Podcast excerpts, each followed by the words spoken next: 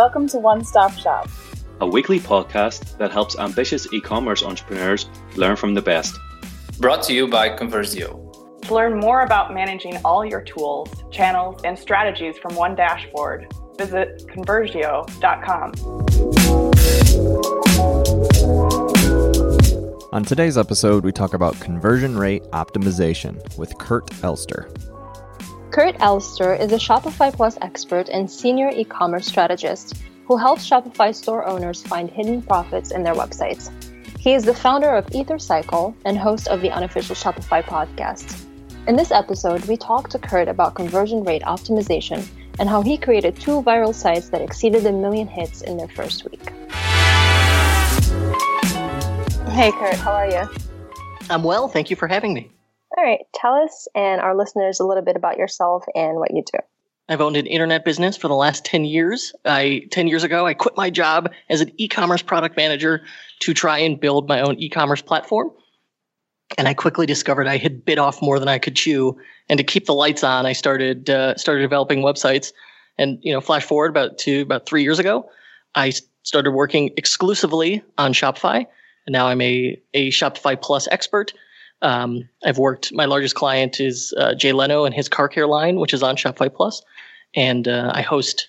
Probably best known for hosting the unofficial Shopify podcast, um, which is just, you know free and similar to the show. Just provides a lot of value to to store owners with interviews with other store owners and e-commerce professionals. I wanted to ask you actually. You said that you focus on Shopify Plus. Uh, I focus on on Shopify, where Shopify Plus experts as our official designated Shopify status. Okay, how would you say is the difference or benefit of having a Shopify Plus versus Shopify? I know this is not related to the topic that we're going to be discussing today, but I, am I'm, I'm personally curious about the differences and if it, it would be worth it to go for a Shopify Plus store rather than a Shopify, a regular Shopify account.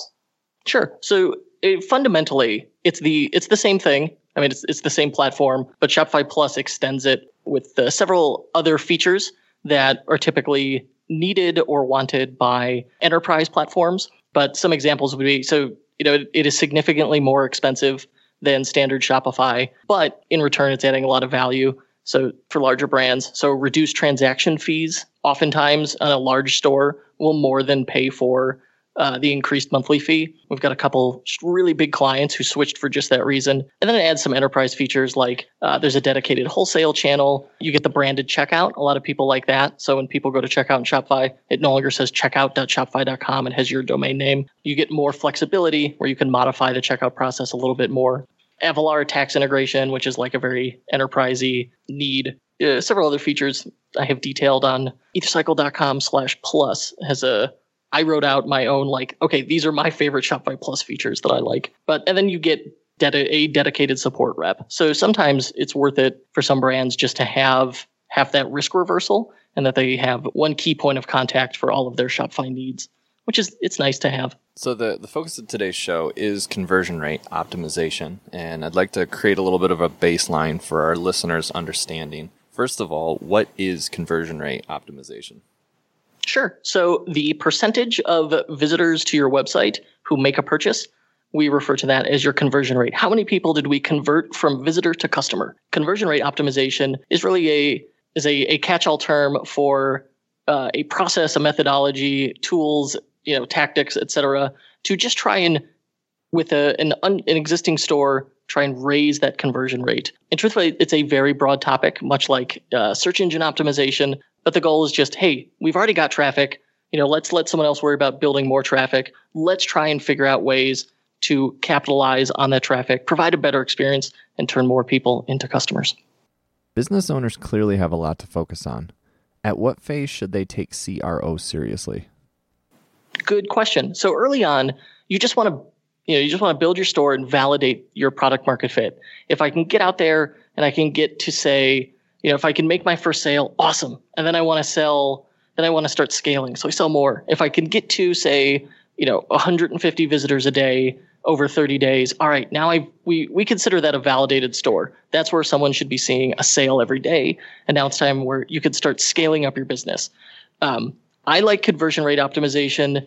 You know, ideally when you're at the when you start getting toward the end of the line where it's like there's no more really obvious low hanging fruit um, to to add revenue to your business, um, that's when I, I like to start looking at conversion rate optimization. But you could do it early on. As soon as you have you know a steady stream of traffic that's buying every day, you could start trying to provide them a better experience. And that's really like fundamentally that's what conversion rate optimization is doing.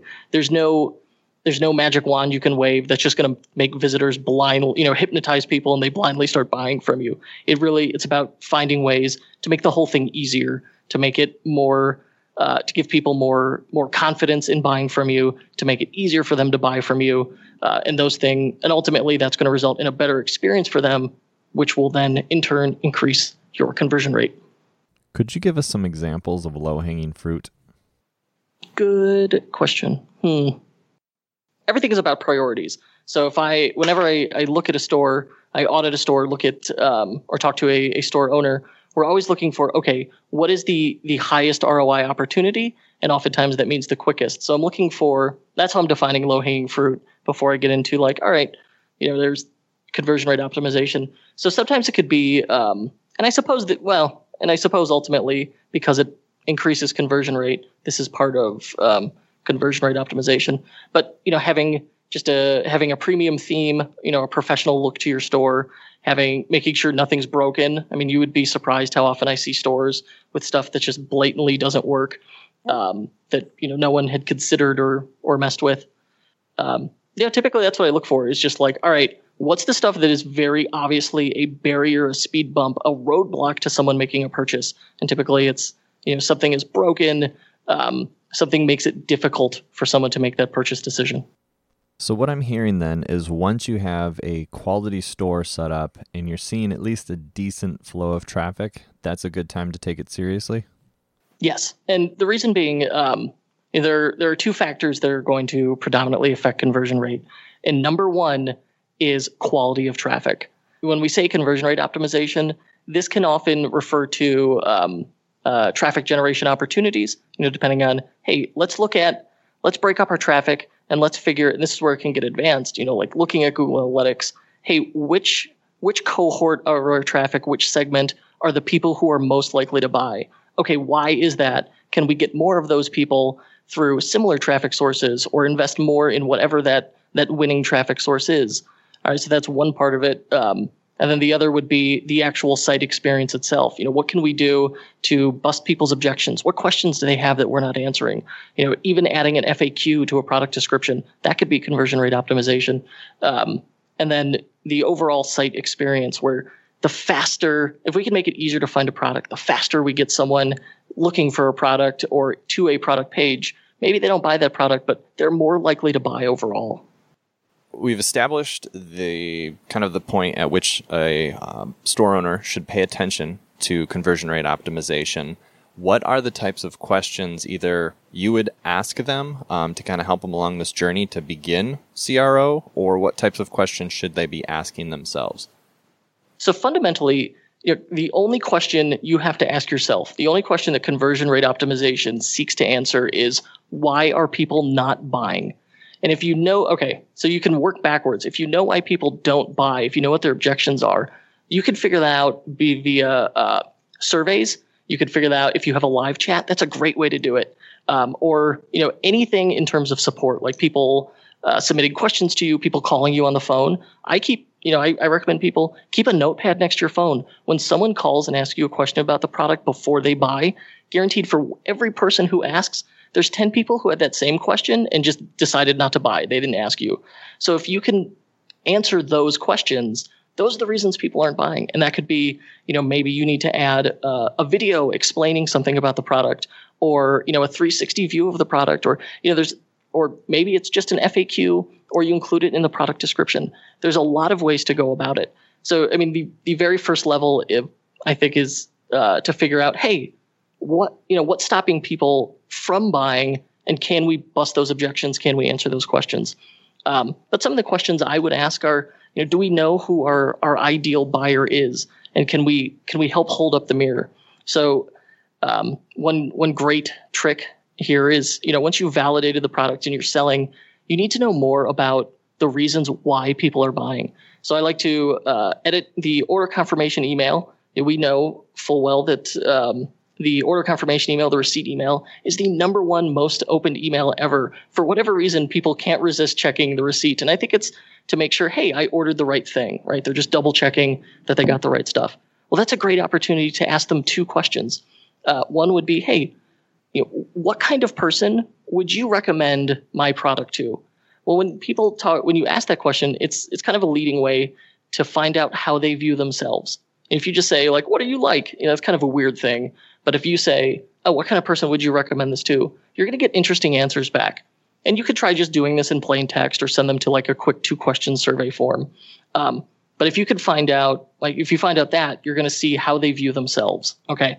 And then the other one would be, uh, you know, when you recommend it to someone, what benefit would they get out of it? Well, that question is going to tell you why they're buying. So if I know just those two things, and let's say I even just get 10 people to answer these two questions, well, a pattern will emerge there. So we could take that information and now hold up the mirror. So maybe the first step in, in optimizing conversion to your site is figuring out a better headline for your uh, for your homepage, or figuring out a better title for the product, or answering you know in bullet points in the product descriptions the reasons why someone might want to buy your product. And even better is to use the language that your customers use, right? So we can really relate to them. So if there are common phrases that appear in those questions, oh man, let's use those. Just copy and paste that stuff. We don't even need to do some copywriting, just some copy editing. Copy and paste the answers they gave you. Include that in your product description because that's how your best your best customers, the people who are buying from you and engaging with you, that's how they talk, how they see themselves, and why they bought your stuff. So hold up the mirror, put all that info back into your copy. And then earlier I said quality of traffic is a really important factor, conversion rate. Well, maybe we can get better. Let's say you've got Facebook ads and you're using Facebook ads to get your traffic. Okay, same deal. Copy and paste those reasons and work those into your headlines and Facebook ads. So now we're going to get more of the uh, more of the people who are already buying from us by talking like them, by acting like them, by using their reasons. Let's get them to the site. I have a, a good real world example I can give you of this in action to kind of solidify it. Would that be helpful? Sure. So I've got, um, we worked on, uh, for several years, we worked on a site called everestbands.com. Everest, like the mountain, bands like rubber bands. And they have, um, they sell replacement rubber straps for Rolex. And so you've got, uh, you know, you spent three grand on a, a used Rolex Submariner, and then you don't want the, you don't want the the jangly steel bracelet. You want to put this rubber strap on, and they're like two, three hundred bucks. And we worked with them and we were improving the, doing conversion rate optimization by just making the site easier to use, trying to help people find the right product quicker. And that worked well.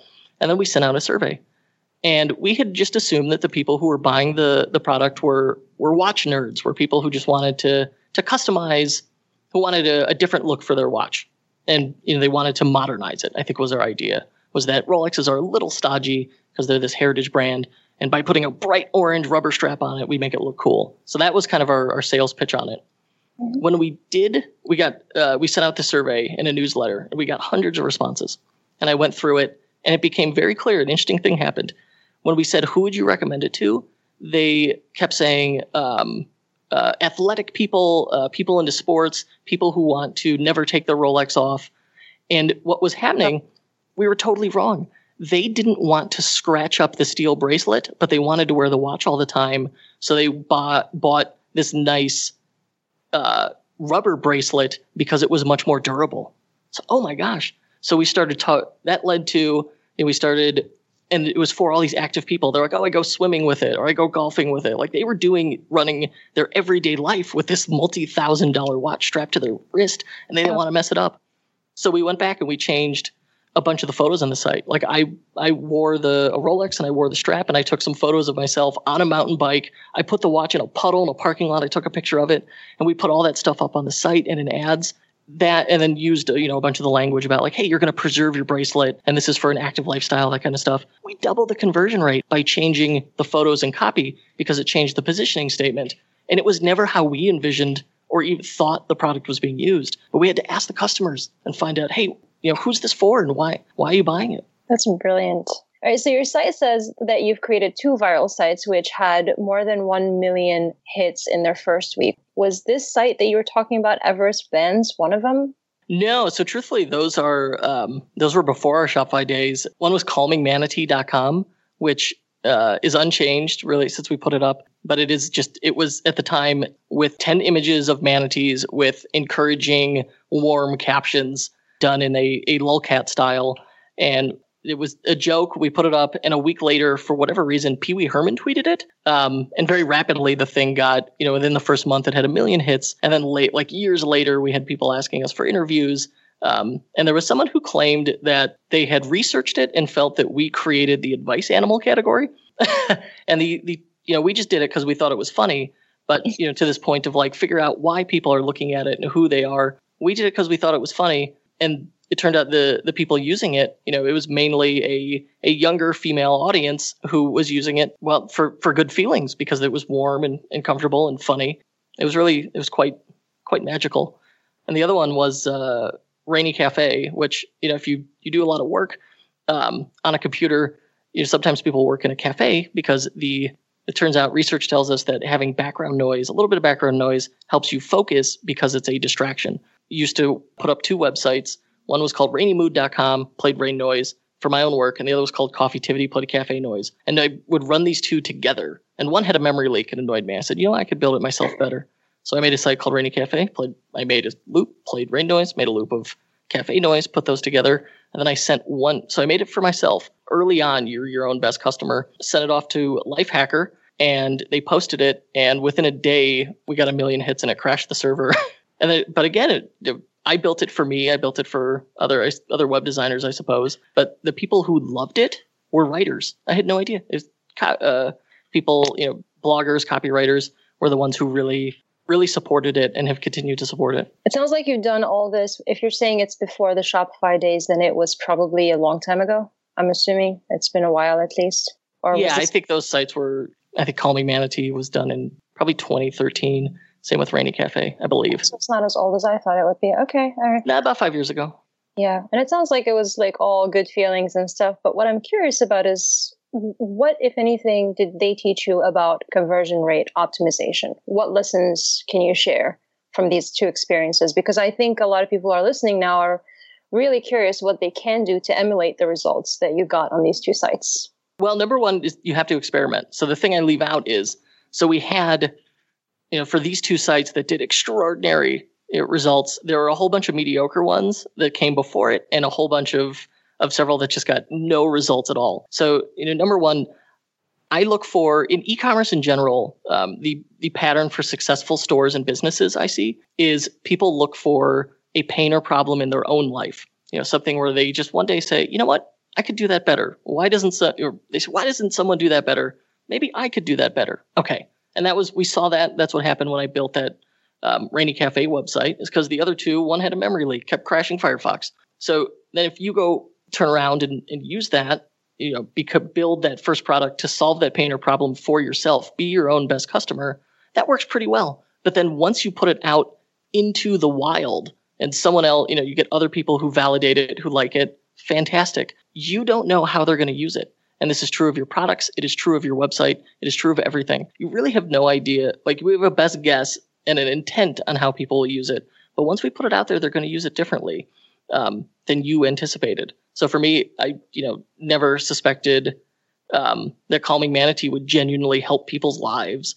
You know, like Rainy Cafe, didn't think it would become you know this thing that that writers use to to keep themselves on track. But that's how they ended up using it.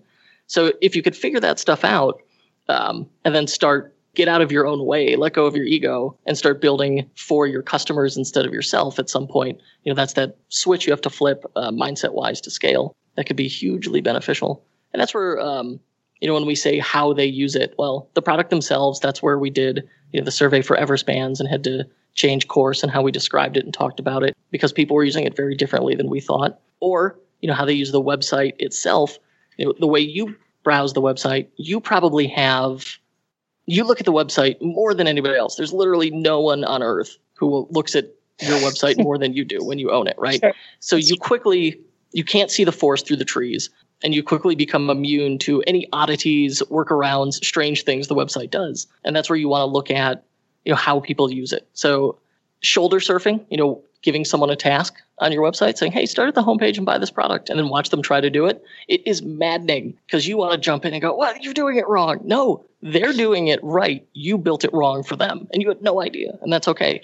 So then if you, you know, you know, take notes on that and revise the site based on that, ah, okay, now we're getting into uh, optimizing the the flow of the site and the user experience and customer experience and that stuff. Um, that can help help with conversion rate optimization. And the other easy one I like is heat mapping. Heat mapping is where you could get uh, an image of a, a page on your site, and it shows you based on you know where people's mouse goes, where they click. You can see what stuff people are commonly clicking on. So if there's items on your page that no one clicks on that you fell in love with but no one uses, why is that stuff there? Strip that out if no one's using it. Just because you love it doesn't matter. And then things, you know, maybe there's stuff that people are clicking on that you never you never thought should be clicked. Okay, well maybe we have to you know you should make those elements clickable. I think ultimately uh, it taught me to to get out of your own way. You can't force people to to use a, a site or product in one particular way. You have to mm-hmm. embrace it. Absolutely. It reminds me of one of the episodes that Jeff and I had um, a few months ago. Uh, Dapper and Dunn, he has a store, he's selling, well, he's actually helping men find grooming products. And he also said something similar to this that when he had the idea initially, it was completely different. But then he listened to feedback. He actually went as far as inviting friends and just, you know, different guys to say, hey, I'll buy you a coffee if you tell me what you think about this product, kind of thing, because he was just starting out and he couldn't do something more elaborate, like let's say fullstory.com mm-hmm. is one option if someone is willing to pay or able to pay, let's say $200 a month to watch what their customers are doing on their website, they can do that. There are different apps and services that people can use to see what the customers are doing on the site and how they're using it. But if not, it's like what you said is a great idea. Just talking to people and, and getting feedback directly from from people and and even if you have to go on Fiverr and pay someone five dollars and say, hey, you know, just let me know what you're thinking about my site while you're using it. Um, right, and there are tools to do. Um, usertesting.com is one where you could pay it'll do the screen recording um, but then you can pay and they will recruit people to test the site for you and give you feedback. All right so let's say like if somebody wants to get started um, down this this road what aspects or areas of your website should be prioritized for improving um, cro so i like to work backwards. I mean i start at the checkout process because i if you look at your your sales funnel and shopify will show you this you can see you know you get progressively more people dropping off. So let's say your conversion rate is one percent.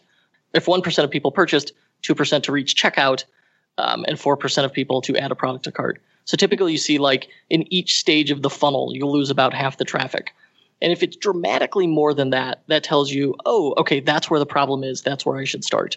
Um, so if say you had 10% of people adding to cart, but only 1% of people purchasing, well, that tells you in between that cart page or that checkout page, that's where the problem is. You know, you've got good traffic and a good product that they want to add, and then there's something in the cart or the checkout process that scares them, right? So I like to work backwards. Start with the the checkout process, and you know, number one, I see a ton of stores that don't style the checkout. Oh my gosh, it's a missed opportunity. You know, you could pick the colors to match your your site. So use the same for your call to action buttons. Use the same color and use color isolation theory. Pick one single color that you use for the checkout buttons for your proceed to checkout button in the cart and your add to cart button and the cart itself, that icon that's usually in the top right. That helps considerably in improving the site. And then make sure your shipping rules are clear and concise and make sense and that you don't have 10 of them. You know, I like to just do, hey, here's our free shipping rate and here's our quicker upgraded paid shipping rates. Just give them two options, reduce their total number of choices there. And another nice hack you could do in the Shopify checkout is they let you upload a custom logo. Okay, if you've got that custom logo up there, you know, they don't let us customize the checkout, but we can edit, we can mess with this logo. So don't just add your logo. Why not stick uh, stick your phone number on there? So get a toll free number. That's an indicator of professionalism, right? It costs 30 bucks a month from say Grasshopper or RingCentral. Get a toll free number and then add a little tagline underneath that, that checkout logo that says questions, call us toll free and include your your number. And it's not that you know no one pays for long distance anymore; they don't care. Just the act of having a toll free number speaks to professionalism, and you're not going to get inundated with calls, right? They don't. And if you do, that's a great problem to have. But they most people just want to know that you're available if they have a problem, not that they actually want to or need to call you right then. They just want to know they can. Right there, you know, are a handful of easy changes anyone can do to their checkout process. So if we get someone that far, great, we're not going to lose them because our checkout is is this smooth, clean experience. So then before that, we've got the cart. Well, in the cart, typically the painful part about it is they have too many elements in there. By default, Shopify sticks this notes field in there that nobody uses. Just turn that off, get rid of that. Many themes include a shipping calculator, which I find very confusing. Get rid of that thing. They'll, and by default, they'll include this strange note that says like subtotal, then excluding shipping and checkout all that does is scare people. All they're saying is, well, it's going to be more than this price, but we can't tell you how much yet. Instead of that thing, I like to include a little bit of liquid logic. You could do a free shipping calculator. So, say you're you've got a free shipping threshold of fifty bucks, and you've got uh, someone has a cart that's thirty bucks. A little bit of code will add a note that says, um, uh, like you're twenty dollars away from free shipping. So or if it goes over 50 bucks, you qualified for free shipping. So reward them for this, um, you know, reward them, make things very obvious and very clear by stripping away all the extraneous nonsense um, that can build up in carts. And if you want to get really fancy, you can mess with the, the template a little bit to start hiding other elements like, you know, a footer navigation, um, unnecessary stuff to just get them focused on clicking that the checkout button. Really, the cart's sole job is just to shepherd them into the checkout process. Each page, and you know, once they've added a cart, each page has a job, and it's just to get them to the next page. Getting rid of anything extraneous makes their lives easier, makes it easier on everybody involved. And then on the the product page itself, some minor things you want to have longer product descriptions. You want to have great photos. Uh, if you can add a video, I mean, this is where people can't go into your store, right? They can't see the product, they can't touch the product. So you want to give them as much information as possible. I like think more more is more, right? Yeah. Uh, if you look at any Amazon product page, there's a ton of info in there to help you make a decision. You could do this. There's no reason you can't do the same thing on your Shopify store. So product reviews to increase trust. Um, if you have a return policy, satisfaction guarantee, anything that can reverse the risk for the customer, include that in the product description. If it's a product that has sizing, Make sure you make it very clear. Include a size chart. And oftentimes, if you do, people might miss it. All right, well, they didn't miss it. You hit it. So if you have a size chart, just take a screenshot of it, include it as one of the product photos. Everybody looks through their product photos. If you want to get really fancy, you can include uh, a 360 degree uh, photo of your spinning carousel photo of your, your product. That could be beneficial. Um, there's plenty of tutorials out there on how to make those 360 products. But essentially, you want to answer answer any question a customer could have on your product page, any objection, um, such as like, well, does it have good reviews? Does you know, can I return it? What if it doesn't fit? How do I know which size is right for me? That stuff. Include all of that on the product page, and then give them give them the benefits and use that same language. If you're interviewing customers or asking for surveys from customers, include that same language and stuff into your product description. You know, working backwards from there, how did they get to the product page? Well, they probably started on on the homepage or a landing page and on the homepage, you want to make it, you want to give people as many options to get to a product as possible. So we, it's much easier to get people to scroll than it is to get them to click.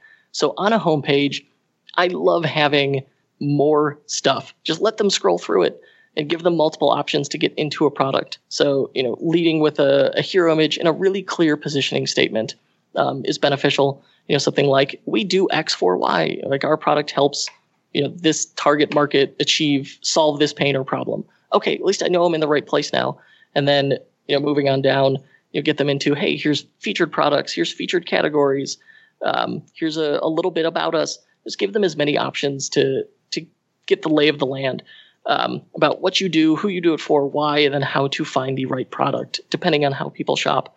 Um, and the reason being if i'm going into a retail store I already know, okay, leases, there are business licenses and leases signed and, and these people, you know, I could see the product and I could talk to an employee and no one is going away. You know, if I have an issue, I can come back. I have trust implicitly by virtue of walking into a store versus, you know, an online experience. Everyone knows you could just spin up a, an on, you could buy a domain name for 10 bucks, spin up a Shopify store for $30 a month. Um, you know, they, they realize it is easy and essentially, you know, they don't know who you are or what you're about. So it's the equivalent of a guy in a parking lot popping his trunk and saying, "Hey, you want to buy some T-shirts? Just give me your credit card number." Like that's really what you're asking, and it's scary to people, and it should be. So you have to first, you know, help them understand, "Hey, you're in the right place. This is who we are." You know, instill some confidence and trust by being a, a professional and being the face of your brand, getting out there. I think a great about page would communicate that, and then just help them help them find their product and, and answer their questions and make it really easy to do so.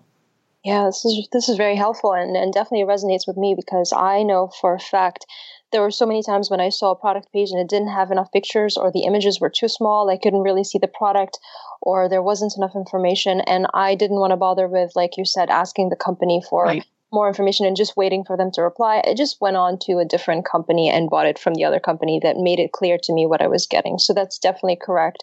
But one yeah. thing I'm curious about is um and you know, I just want to make this like, um, you know, I don't want it to be like too complicated, but I, I want to get to the bottom of whether it's really true that it is more important to optimize for mobile nowadays than it is for desktop because we all know that mobile is becoming or has become already more popular of a device to uh, search the web and shop and a lot of times uh, people just use their phones um, they don't use a desktop anymore well not as often at least. So i want to know if prioritizing uh, mobile versus or tablet versus desktop is worthwhile at this point you know i think they're i think they're both important and i think uh, a lot of these things, a lot of the optimizations I just described will naturally occur on all devices, but it is absolutely true. A majority of customers now are going to do their browsing from their phone, and it can be a little misleading because people don't necessarily purchase from their phone, and Shopify is making strides to uh, to change that with the introduction of Shopify Pay, which I think is just a really phenomenal, cool feature.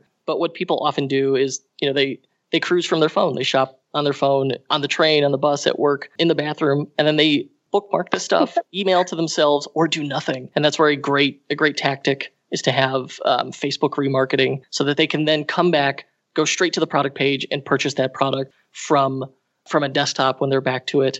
But no, absolutely, you you want to make sure the site works well on mobile. And two things there. Number one, Shopify stores can get bloated where they're just they're they're huge sites and they take a long time to load. And it's because they're you know there's there's too many apps or too much um, you know a file was uploaded improperly and it ends up being too big. Nobody's fault but it's certainly i've seen it happen enough times. And we can't rely on and assume that hey you know everybody's going to have an amazing broadband connection and they've got a new phone and it's got 5g and goes at 100 megabits. Because i don't care how fancy your phone is or what service you have the moment i go on the subway and it's goes underground, now suddenly I find myself on, you know, 3G, 4G mm-hmm. with a poor signal. So you want to make sure regardless of who your customers are, regardless of how you think they're using it, forget that. Make the site as lean as possible for those situations where you have poor internet. And ultimately it's going to lead to a, a better customer experience. I mean, that's one of the the easiest ways. I don't need to know anything about your site. If you want to optimize for mobile, build a faster website. And again, it used to be people would think, oh, on mobile, I've got to have, you know, to strip everything out. No, it's easier to scroll on mobile. I use my thumb and just scroll through the thing. So I, I still think that format of longer pages, more informative pages, lends itself just as it works on desktop. I think it works just as well on mobile.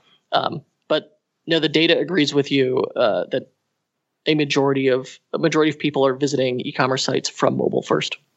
Name one e-commerce company that seems to be quote unquote getting it right in terms of conversion rate optimization. Okay, I'll give you one that I think is a great example because it is intentionally not totally polished and it is hugely successful. It's tacticalbabygear.com. So it's a, a Shopify Plus store and uh, it's run by a, a wonderful uh, man named Beeve Brody who sells sells diaper bags. This is number one selling product is a, a, diaper bag for men that looks like it's you know it's got this very military look to it. I have one. It's in like like a coyote brown is the color I believe they call it. It's like this desert color.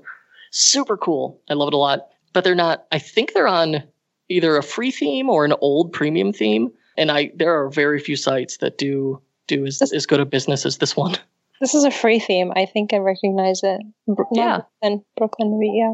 You know, on that site, one of the things we did to to optimize conversions is start um, well for they did it on their own where they added they added videos and they got they made Beeve, the guy who owns the company, um, the face of the brand, where he talks you through each product in a video, and they're not super super polished. You know, they're just recorded on a. He stood in front of a white wall, and it was recorded with a GoPro. I think he told me. So just that right there. Okay, there's nothing technical there. He just made a video answering the questions he was getting and put that up there by you know and made himself the face of the brand got in front of it and busted those objections that people have. And that worked really well. And it uh, turned into a, a tremendous business where he started discovering customer service problems. Where he said, he goes, oh, he came to me, he said, Kurt, I got this problem where people don't understand um, or people are missing the fact that something is back ordered or you know they don't understand when it ships. So ah, that's where you start instead of adding like random apps features shiny toys gadgets gizmos to your site don't do that start with the pains or problems that people have and then only add the stuff that solves those so now we don't have bloated websites that take too long to load um, and unnecessary features and costs in shopify apps so we added um, couple things. We did a shipping cutoff timer, so just a little bit, a little bit of JavaScript. So now people understand. A lot of people buy these as gifts, and they buy them too late. We have a thing says, "Hey, order, place your order within the next two hours, and it'll ship same day." So ah, okay, that solved solved some issues. A customer complaint was like, "When does I ordered yesterday? When does my order ship?" So we made it clear with them on that. And then again, they're so successful. They sell out all the time, but we still wanted, we allow people to back order, but we wanted to make it clear to them. So we just added a little bit of liquid logic. So it says, oh, in the cart, it highlights it in red, says this item's back ordered, you know, to make sure the, the person understands. So that's where, you know, he built it, this product again. It was, he wanted a, a diaper bag that was masculine. So he had a pain or problem for himself. He built, built it, had it manufactured, put it out there. Other people wanted to buy it. And then he started looking at, okay, what questions do people have? You know, what do they want to see? What do they want to know? All right, we'll answer those in a video. And then that way they also know him. And then you know, from there went, okay, well, what what's stopping people? What what objections are they having? What customer service problems are we having? Okay, now how do we optimize to fix those problems? Okay, what are the characteristics of a, an enduring e-commerce business? And I'm talking um, what we would call "quote unquote" a real business, as opposed to a side gig or side hobby. Well, so number one, um, a business needs to be needs to be durable and stable and intentional. And I think um, you know the the big difference is make decisions based on what fits your vision for your business, but what your customers want. And that's where it's great to be a bootstrap business. You know, if you if you take money from investors, oftentimes we see those businesses making decisions for because the investor wanted it, making them for the investor. Um, so I I strongly believe that uh, in the lean startup, any bootstrap business, those I think they they tend to be more durable. Certainly, they they often take longer to grow. Um, but I, I think mindfulness is what's most important rather than chase shiny toys, sit back and, and say, even take a vacation from your business for a couple days and think to yourself, okay, looking from the outside in, what problems are my customers having? How can I provide, you know, how can I fix those problems? Okay. And then from there, how can I provide more value to my customers? Um, and when you, you change your mindset to one where you're doing things mindfully, as opposed to in this very like knee jerk way, very reactionary way, making everything very intentional. That's a big difference. Someone, a successful entrepreneur, told me, What's the difference between a six figure business and a seven figure business? To go from zero to six figures, you have to say yes to everything. To go from six figures to seven figures, you got to start saying no. And that really, that stuck with me. I think that's what I, you know, what we mean by, by mindfulness. It's just making these decisions about these business decisions with intention. It's also, I think it's, it's hard to have, it's hard to have a side hustle and that I love side hustles, but if it's not your primary primary source of income, um, and you're not totally reliant on it, it can take a backseat. So at some point, you know, I, I understand the risks, but at some point, it will help you hugely to get rid of that safety net of your your uh, nine to five real job, your day job, and commit full time to your side hustle. If the listeners could only take away one actionable piece of advice, what would you want it to be? Every business decision you make, ask yourself ask yourself why you're doing it. And if it serves the vision that you have for your business the lifestyle you want to live and it adds value to your brand and to your customer that intersection of stuff you know if we if we had a venn diagram of that that's the stuff you say yes to. Everything else you are allowed to say no. I see too many people who are pushovers and i go oh yeah well someone else told me that so i'm going to do it or my my competitor did this so i have to do it too. You don't it's your business, man. You can do whatever you want. Thank you so much, Kurt. And thank you for being so thoughtful in your answers. And for our listeners who may not know this, Kurt had no idea we were going to ask him some of these questions. And I love that you took a few seconds to think about an answer for this one. We appreciate that. Thanks so much. My pleasure. Kurt, if people want to find out more about you and where to go, where can they do that? Google my name, Kurt Elster. Go to kurtelster.com, K U R T E L S T E R. All right. Thank you for your time. One Stop Shop is a production of Conversio. Let Conversio's all in one dashboard run your marketing. so that you have more time to run your business. Get started for free at conversio.com. On our next episode, we talk to Tom Schwab from Interview Valet, all on using podcasts as an inbound marketing tool. Marketing at heart is starting a conversation with somebody that could be an ideal customer. And everybody talks about how do you break up through the noise? And most people's answer is just scream louder. But the problem is, is that everybody's filtering out the noise, right? So now the question is, is not how do you break through the noise, but how do you get in on the conversation? That's where I think that podcast interviews are uh, so powerful. More on the next episode. One Stop Shop is also made in production with my company, Come Alive Creative. Do you want help creating an original podcast for your company or brand? Check us out at comealivecreative.com. And finally, please head on over to conversio.com forward slash iTunes. Drop us a rating. We'd love to hear what you think. Conversio, Sell more. Do less.